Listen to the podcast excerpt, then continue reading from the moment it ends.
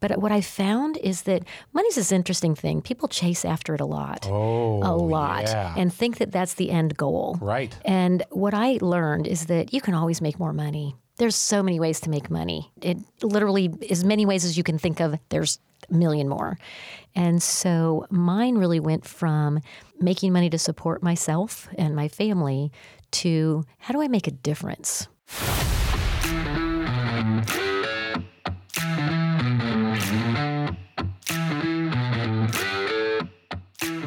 What is financial sobriety? Well, first, I'm Jim Gebhardt, Oh, I'm Matthew Grishman. That's good. We should introduce ourselves. and this podcast is all going to be about three relationships that really, when you stop and you think about them, you don't think they go together. But it's your relationship you have with money, it's relationship you have with people who mean the most to you, and ultimately the relationship you have with yourself. so I might imagine that those three relationships are somewhat wrapped together. That when one gets a little out of whack, perhaps it has an effect on the others. Stick around and you'll find out. We are back in studio with our friend Julia Nicholson. Thanks again for sticking around long enough to continue this conversation. You know, now having this transition where we're moving the conversation, exploring a little bit more about this unbelievable ascent you had in business, your your career that that took you from, you know, high school graduate to the top of a $12 billion corporation what an exciting conversation. And then this huge realization that you ultimately got to change this conversation about loss and grief. Yes, absolutely.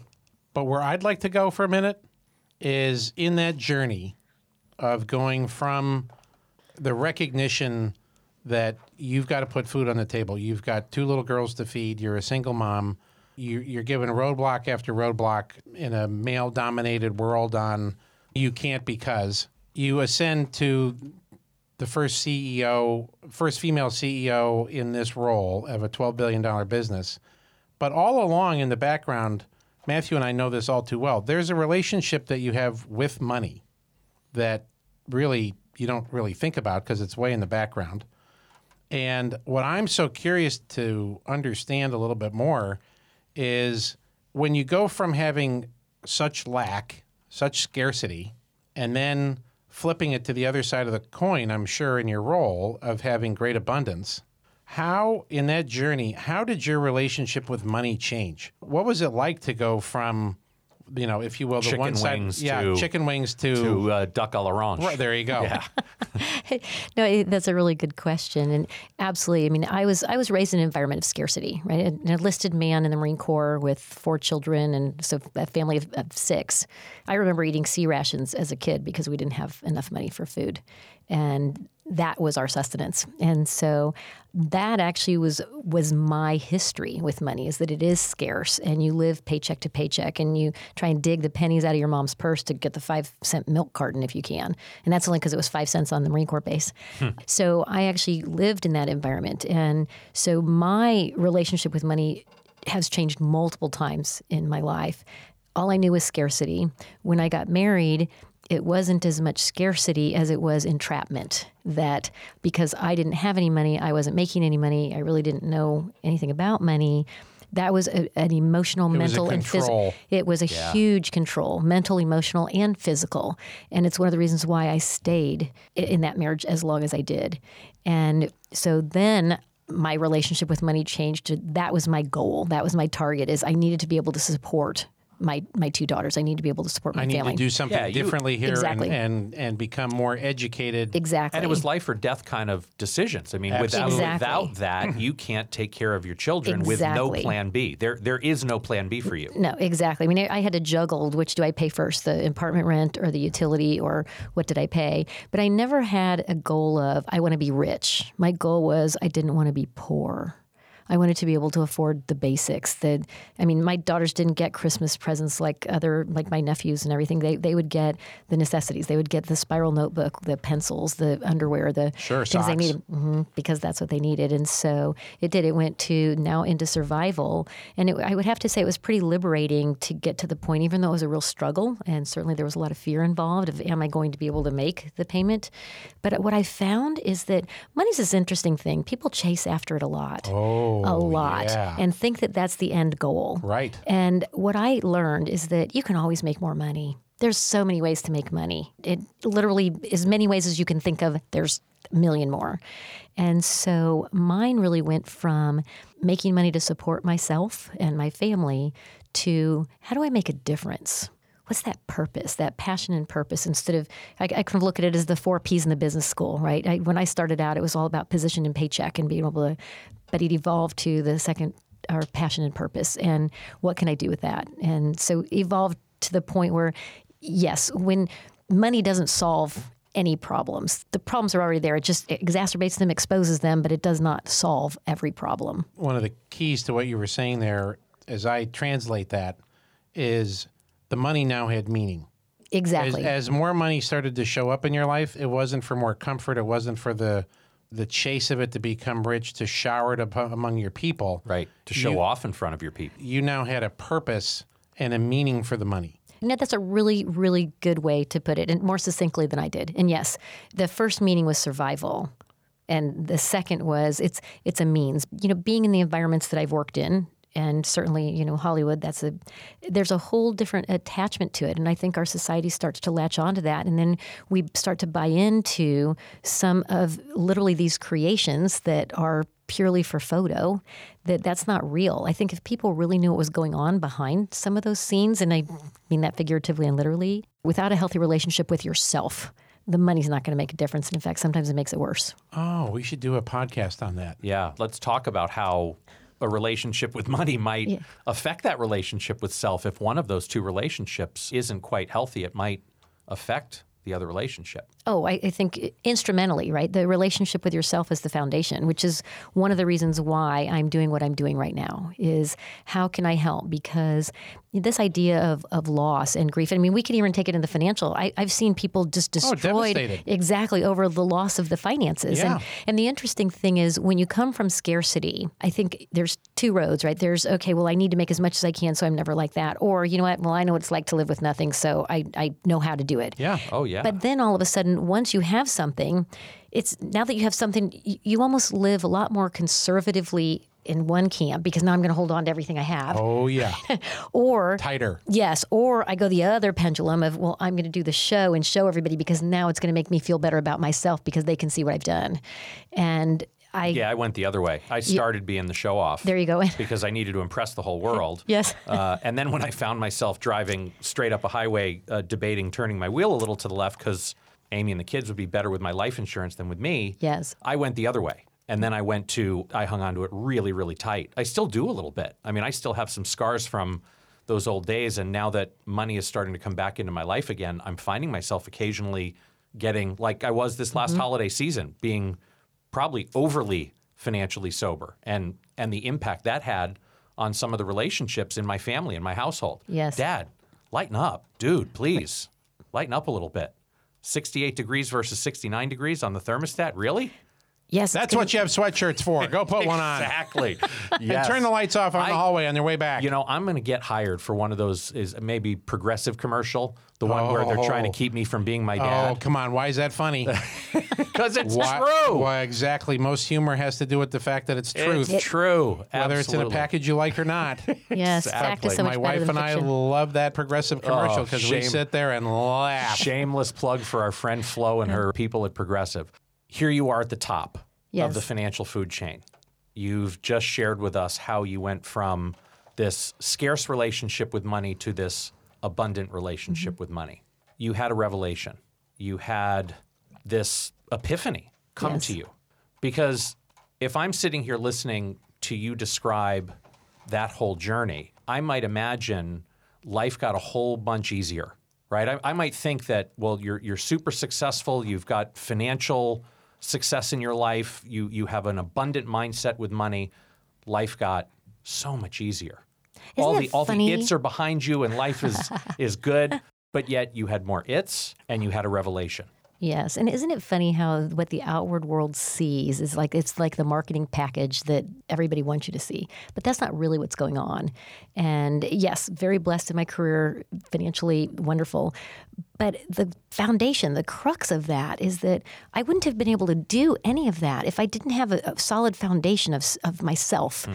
and, and a healthy view. And I'm not saying perfect by any means, but knowing basically what I'm made of, knowing who I am, knowing what my priorities are, and making sure that in myself I was okay. I mean, I could have never even applied for those jobs if I wasn't able to have the confidence and, and courage to do that, right? To put Well, myself you in got, that you situation. got those from the its. I mean, you, that, That's that's, exactly- that's the paradox is how do I use this for me? That's ex- that's how you use exactly them right. for you. It created a resilience in you that you may not have ever had had you It's- not seen how those its happen for you instead of to you. I would say hands down, I would. It's not if I wouldn't, uh, never. And and the interesting thing is that the its will keep on coming, right? That you can't avoid them, and so being able to use each one of those to leverage them.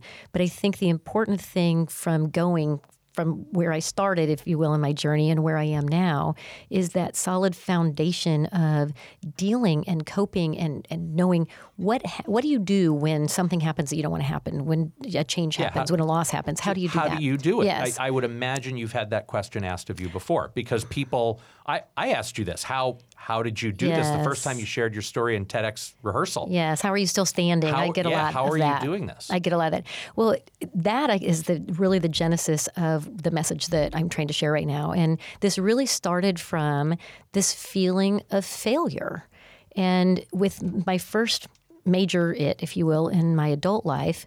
The, the same conventional wisdom kept being given to me over and over again with this message of that I had to go through these five stages because that was the one that Dr. Kubler Ross's five stages of grief that kept being given to me, shared with me to say, in order for me to, and they would use words like heal or cope or move forward or get on, that I had to go through those stages Oy, those had to be hard to hear. it was it was really hard because I was stuck in this space of wanting to have these work for me. And granted, this just didn't happen right away, right? This is months later, and I really felt like a failure that this conventional wisdom was working for everyone else because I was hearing it from, you know, the therapist that I was seeing or the doctor I was seeing or my friends that I was seeing or people that I thought were knowledgeable, people that I thought would have, you know, the background experience, education and training. Well, surely they must be right. So there has to be something wrong with me. I'm a failure at even going through grief right. Well, you you taught me something. I had never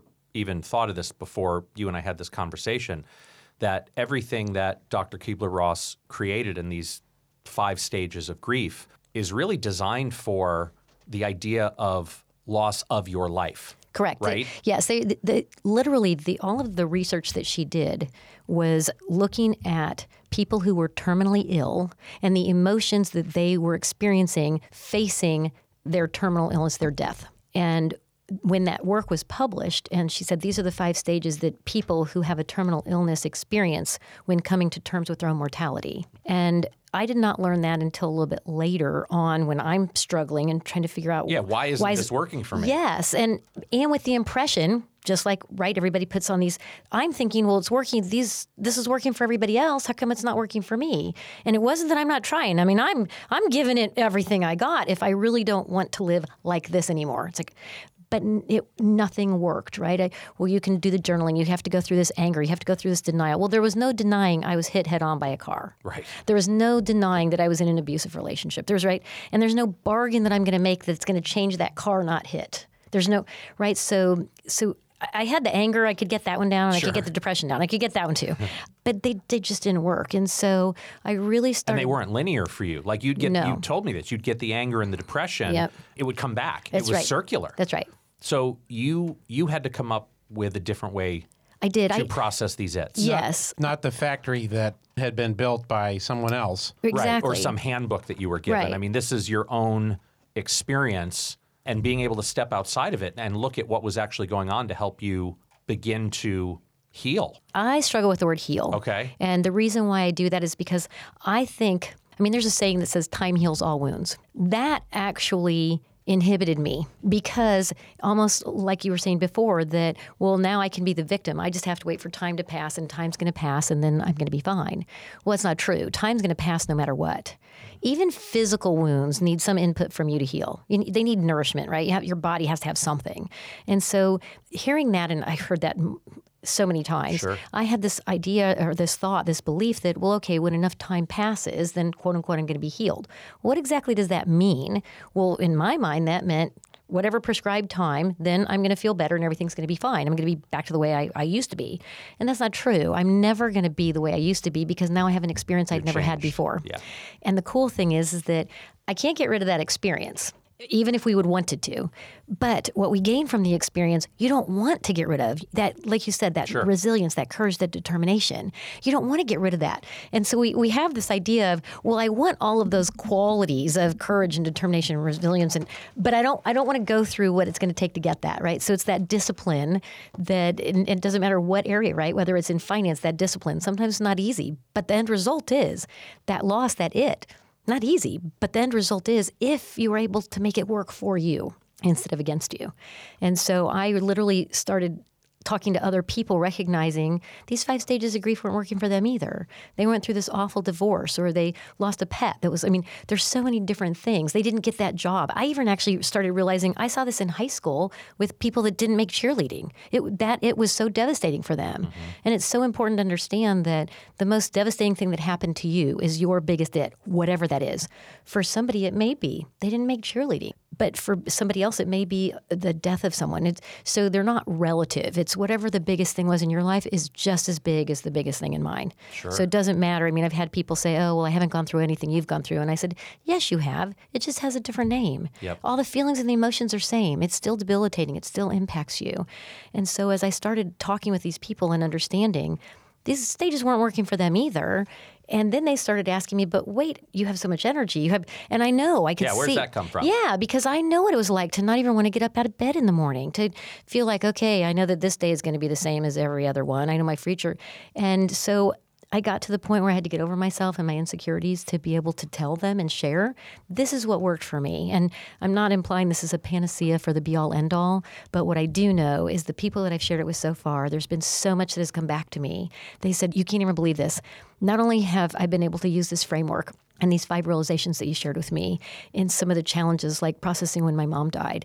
But I've also been able to use them in a few other things. Like I had this major fight with my wife, and I actually was able to go through these five frames. Or I tried really hard for that promotion and I didn't get it, and I was devastated. And you know, we don't realize that what happens on the outside of the world, meaning in the office or outside the office, it's all part of us and we carry that wherever we go and I- i'm looking at this from a conventional wisdom standpoint the, the message right now is when you have a loss in your life, whatever your it is, and all those feelings of disheartenment, discouragement, depression, sadness, whatever it is that you're feeling that is not the positive uplifting, there's this conventional wisdom that they're married together and they can never be separated.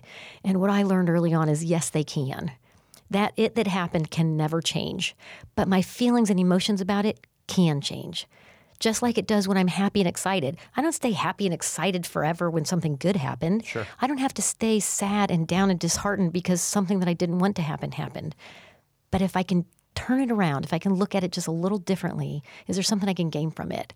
And so you asked me, how do I go from early on and what was going on in my life and you know kind of in a pit Yeah. to where I am now? It was literally five these five realizations. realizations and this framework that I have used personally and professionally in every aspect. I mean, I even, if you can believe this, went through this not even too long ago with I shrunk my favorite pair of jeans and my sweater to a size I haven't worn since I was five years old.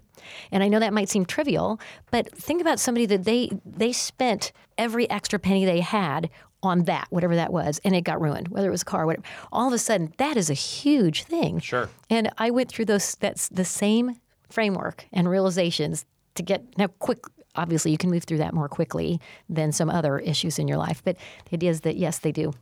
Realization number one.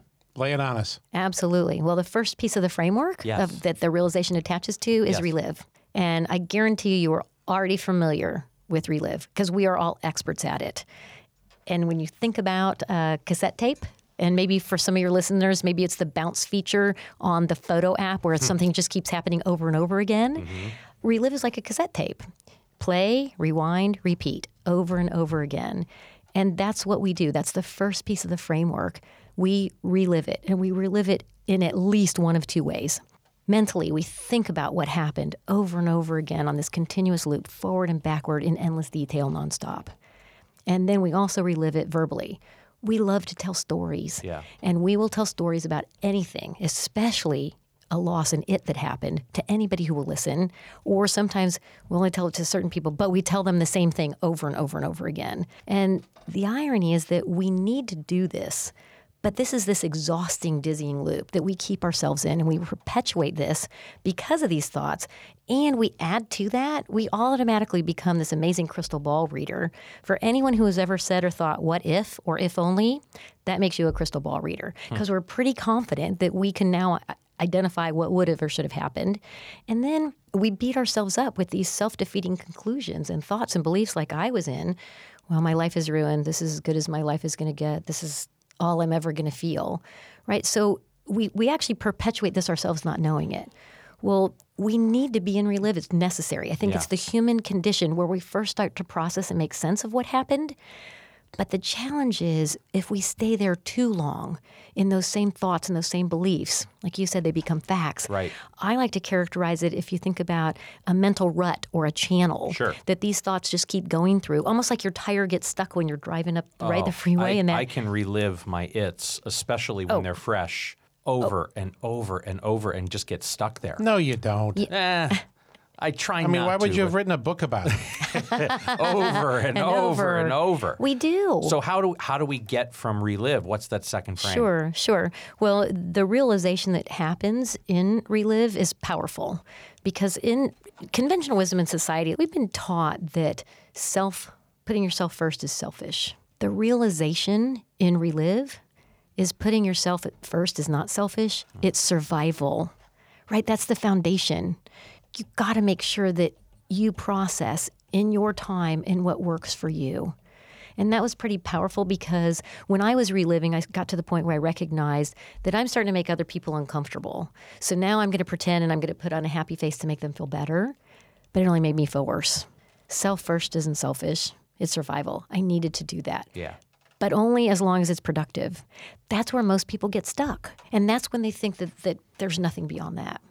So, the second piece of the framework, and I want to make sure and identify this is not a checklist and there's no specific Right. order or timeline. Well, I I'm love like, your yes, I love your visual of this Yes. framework. You have it in the shape of a diamond. diamond. right? Absolutely, for a reason. Yeah, where everything can kind of. I, I'm not stealing a punchline. I don't think because we don't have the visual with us today. But the Not, way it's not a penny. no, it's not a penny. No, it's a the diamond. visual's a diamond, absolutely. It's many many pennies Yes, pressed I was together. just going to say, yes. No, but the, the second piece of the framework, again, is, is not in any specific order, but the second piece of framework is reflect. And what I started to recognize in reflect is that when something unexpected happens, as human beings, our first thoughts are usually some worst case scenario. I mean, like when my boss wants to meet with me late on a Friday afternoon, and I wasn't expecting it. My first thought is not, oh, this is good news, right? No, I'm getting fired, or you know, there's something not good. Or if my daughter's two hours late and I haven't heard from her, I'm not thinking, oh, she's just having fun. She's you know on her way. No, she's in a ditch somewhere. Can you relate to this at all, Matthew? I, this is all foreign to me. okay, so we're is- 2 I'm- for we're two for two, Two here. for two, absolutely. Lear, learning never- something you- completely new. You've never had that realization that when when you see a voicemail from a loved one that it is Oh, we won the lottery. It's. I'm oh, sure it's oh, something. that's what you assume. Fabulous. You're right. One of my kids got into medical school, and we won the lottery. We're obviously having a little fun, and you know, if this is your first a little time levity. joining, yeah, This is a little if this little is the first levity time here to joining kind us, of keep I, us light. I can't keep this charade up. yeah. Yeah. So we get to reflect. Yes. So, literally, reflect is recognizing that our first initial thoughts were hardwired for this negative bias thinking, which was intentional, right? It was all about survival. Well, one of the challenges, our environment that we had to survive thousands of years ago has changed dramatically, but our hardwiring hasn't. And if we never challenge those initial thoughts and beliefs, that's where we're going to stay. And we'll just churn and churn and churn, and it continues to convince us. Well, in reflect, that's when I learned to take a step back and consider is there any other way to see this? And looking at that is really hard for me because I'm from Missouri and the show me state. So I have to see something for myself to believe it. Sure. Right. And on top of that, I can be really stubborn and I can hold on and dig in and look for things to prove myself right. And the best example that hit me, and especially because I'm a numbers person, was writing the number six on a piece of paper and sliding it across the table and asking someone else what they saw. I mean, my six was their nine.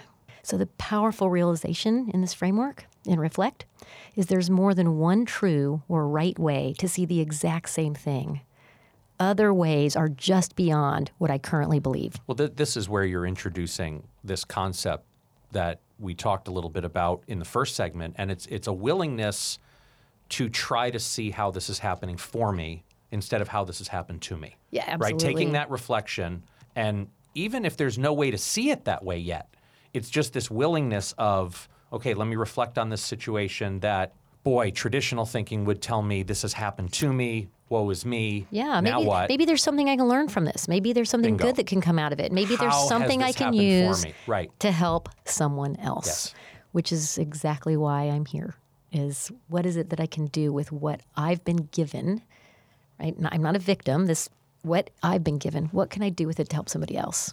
And there's a huge piece, a huge draw of that. I think that is innately appeals to all of us. And the interesting thing is, I've noticed that whenever I have an it, one of the first things that I can do is try to just do something to help someone else. It is amazing whether whether you say hello and smile at someone and they smile back at you, whether you are able to pick up, you know, somebody's coat that they dropped that you recognize with a cane they can't get it. I mean, there's there's things you can do that are free. You don't have to pay somebody's meal. You don't it's amazing how you feel when all of a sudden you've gone outside yourself. And it was very powerful to be able to recognize that. The longer we stay deep within, we just keep churning, right? And it happens.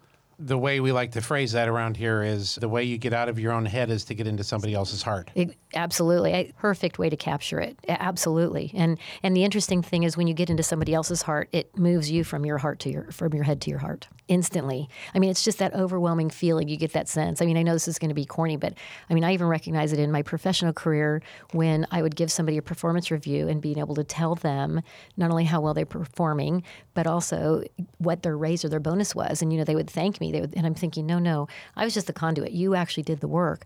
But that feeling of being able to do that, because I was in situations right where it was the opposite. I was Sure. the recipient of nothing. Um, but that feeling of being able to do something for someone, it changes everything. It changes the energy. And it, it completely changes the energy and, and that whole I'm going to use a George Bushism right now stuckify yes, right that you're stuckified yes, and absolutely. you don't know how to get out of it so one of our daughters right now has a stress fracture in her foot she's in a boot she's got crutches whoa whoa whoa is me mm-hmm. we've spent a good amount of time helping her look at how is this happening for you not to you a heady concept for an 18 year old Mm-hmm. Absolutely. I understand. But that whole concept of getting out of her head and into some, someone else's heart, she's starting a little support group for other athletes at her university. They're going to get together first on text. We're just going to have a text group. Maybe we'll get together for coffee. We'll Zoom, whatever. Right. Just to get out of her head and help others that, frankly, are. In, I mean, one of her teammates just blew her knee. So the, I mean, every every CL you have in your knee, the MCL, the ACL, the FCL, the ECL, the ZCL, Lots of CLs. blew them All all, gone. right? Just all the emotional it that happens with that, right? Well, so we- I love this attach- concept. Well, yeah. I mean, as human beings, without conscious thought, we attach who we are with what we do.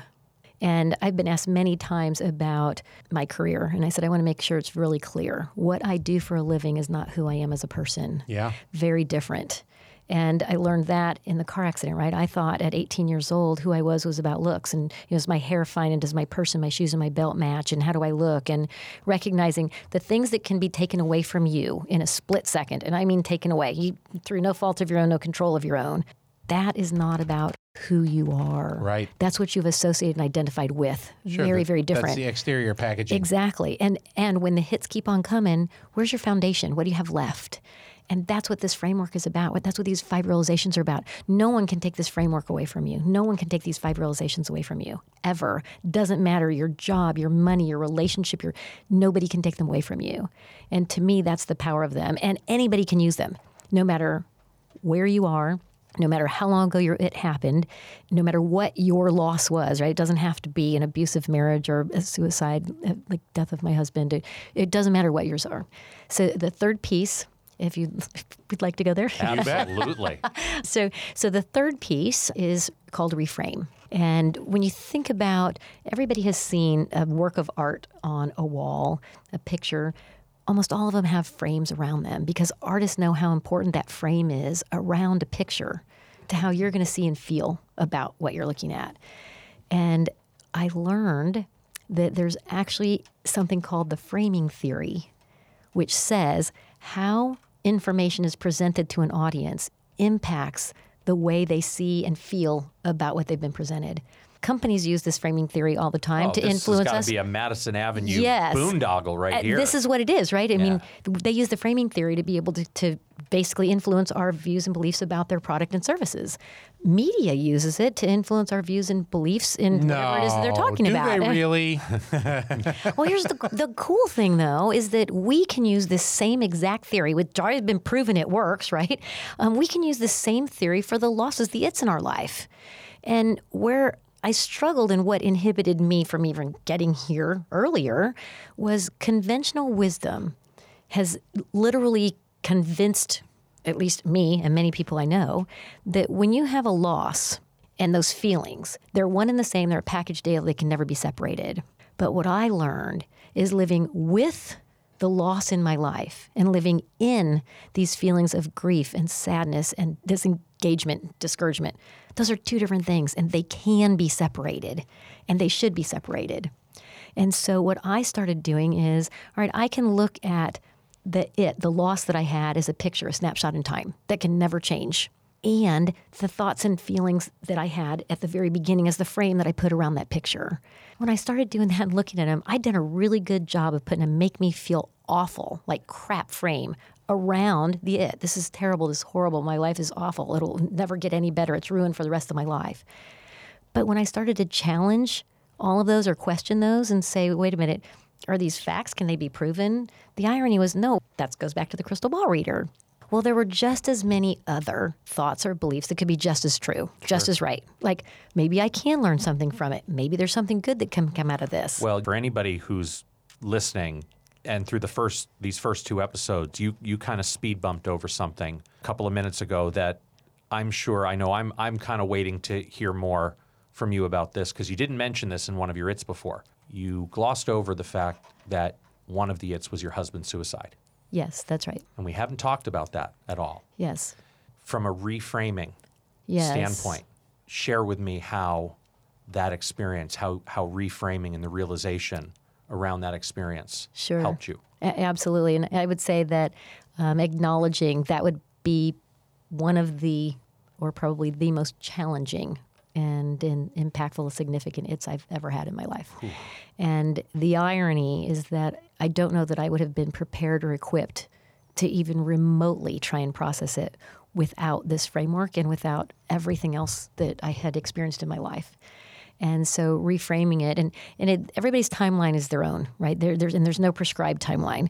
If whatever you're doing is productive and, and working for you and getting you to where you want to be, and sometimes people just want to be stuck, they just want to be there. But for me, reframing it, I was able to get to the point to understand that, so that you kind of know at least a little bit of the background.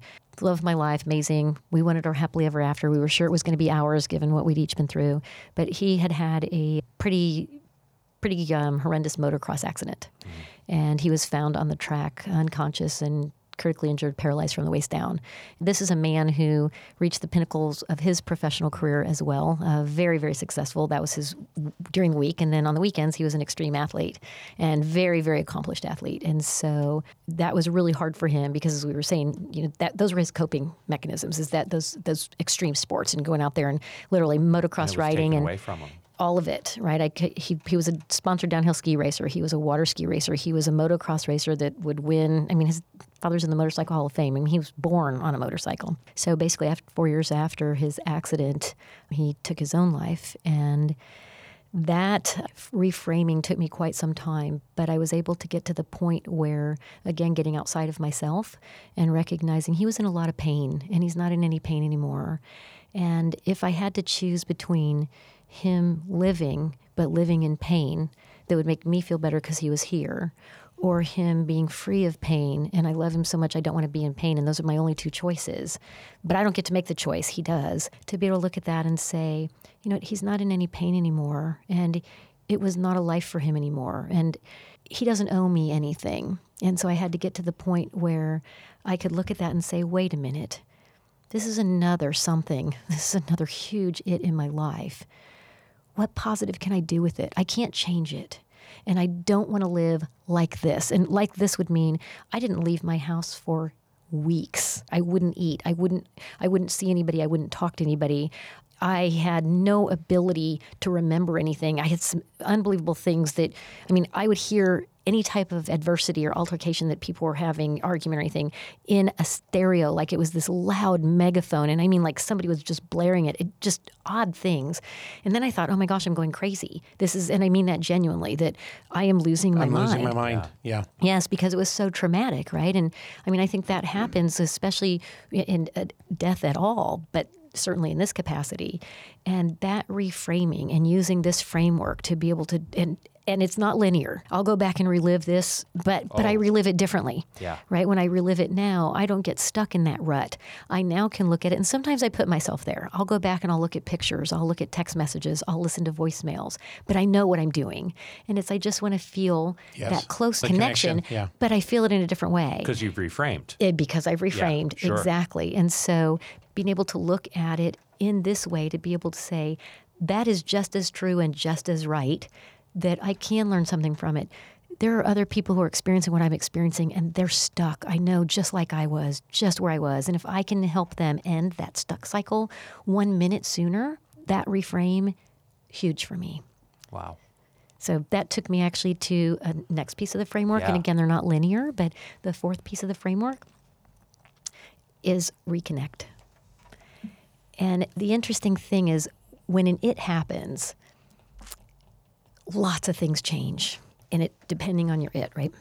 But the one thing that never changes, never, for all of us is we all have this need to be wanted, this need to be needed, and more than anything else, this need to be connected.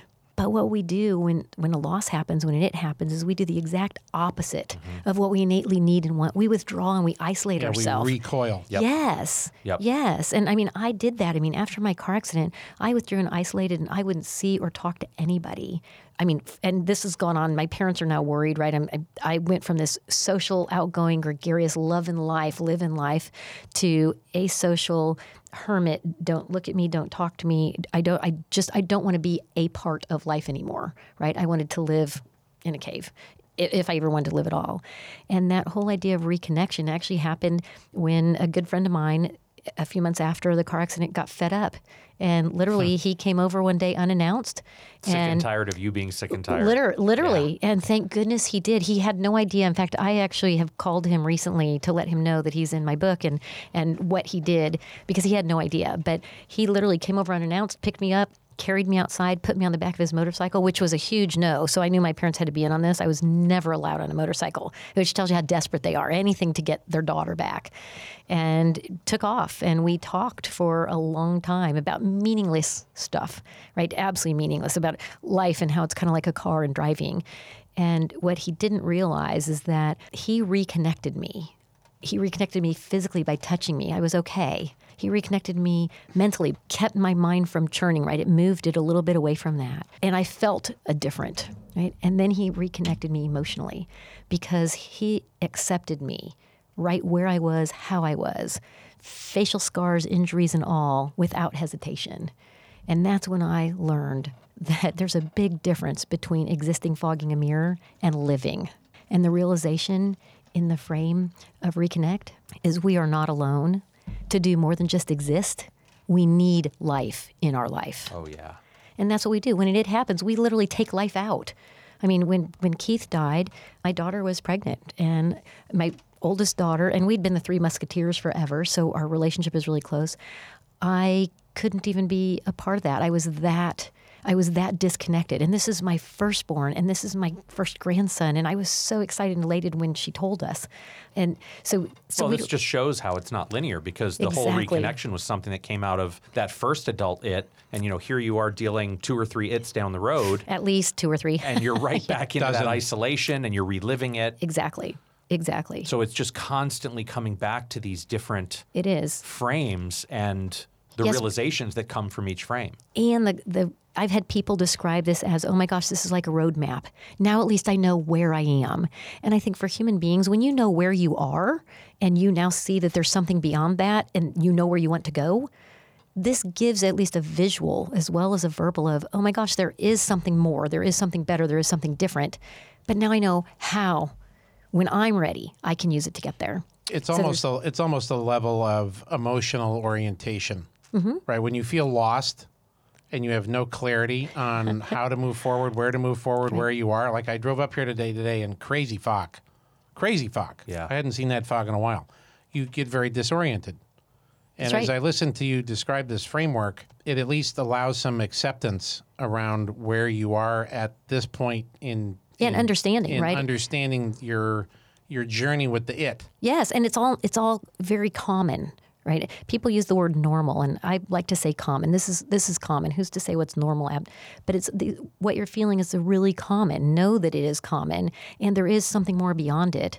And the fifth piece of the framework is release. And no, this is not where I sing the Frozen song of "Let It Go, Let It Go" at all. It's so much more than that. And what I have seen in myself as well as others is in human beings we have this really strong need for control.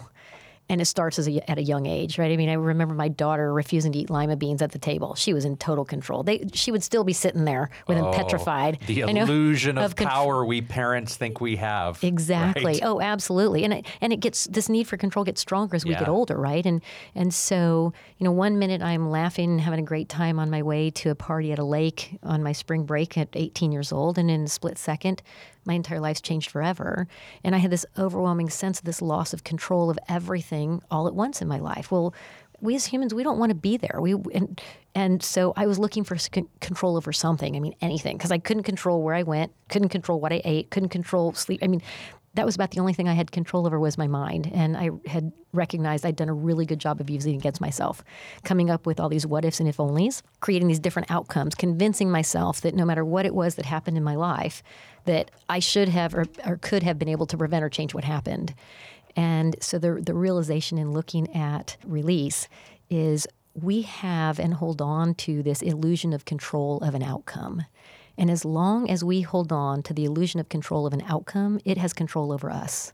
The truth is, one of the things we have the least amount of control over is an outcome when there's at least one other person involved, because they get to make choices and decisions too. Oh yeah. I mean, if it's outside of your what I like to call the hula hoop, Yes, there this fight. I mean, so much of my life was fighting to maintain the control outside of that hula hoop. Yes. And the, the realization through this process after meeting you way back when there, brother, and what was that? Oh, When the earth was cooling. yeah, in 2005. exactly. This idea of being able to detach from those outcomes and, and now having a framework yes, to help me keep coming back to that and remind me of that because man i can do that here right Yes. we're, we're sitting in this nice little cozy padded room together the four of us and i can feel really good about detaching from any outcome that could possibly come my way Right. and the minute i walk out that door i get attached to outcomes again absolutely. And, and, And- it, that's because that's how we're wired, right? And, Oh, and that's the genius of your whole framework is how it's circular. It brings you back. It doesn't leave you stuck in a space until you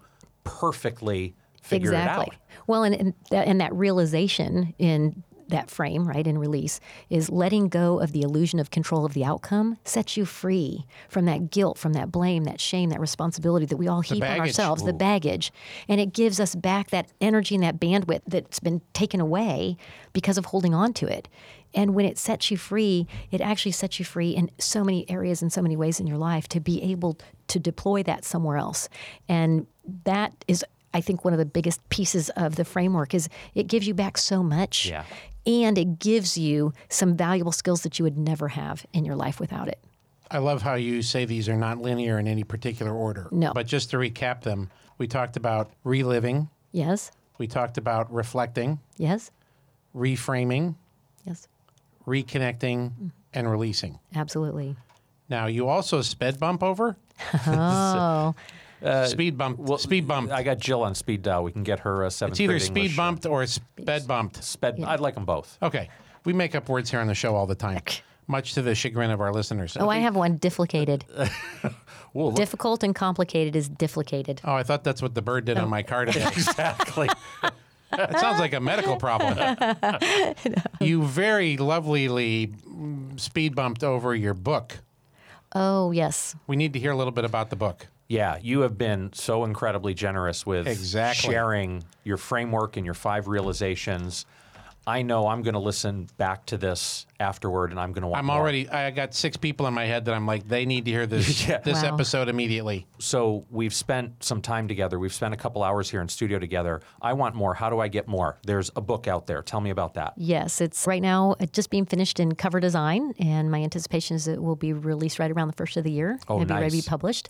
Uh, the book is titled "It Happened. Now What? Hmm. The Five Realizations: A Transformative Way to Process Loss and Turn Grief into Grit." Awesome.